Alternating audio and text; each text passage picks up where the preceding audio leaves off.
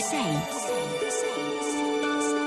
Questa mattina mi sono svegliata e ho pensato alla passeggiata di ieri, mangiando un gelato e ammirando il tramonto nel cielo. Mi sono resa conto che per prendere confidenza con una città ho bisogno di camminarci dentro, perdermi nelle stradine o percorrere le strade più trafficate, salire le scale di qualche grande museo, guardare le finestre delle case, respirare l'aria come se potesse svelarmi qualcosa del respiro di quel tessuto urbano. In questa città ho vissuto per molti anni, ma era da un po' ormai che la frequentavo solo saltuariamente.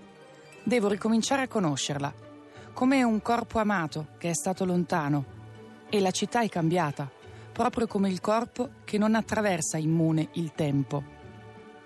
Allora mi è venuto in mente che sono lenta anche ad affezionarmi alle case ho bisogno di guardarle, mezze vuote, per mesi.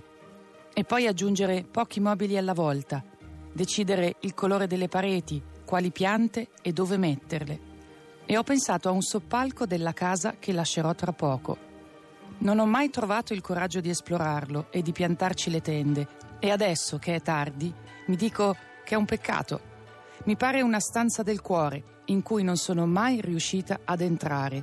E mi chiedo perché. Radio 2, ovunque sei.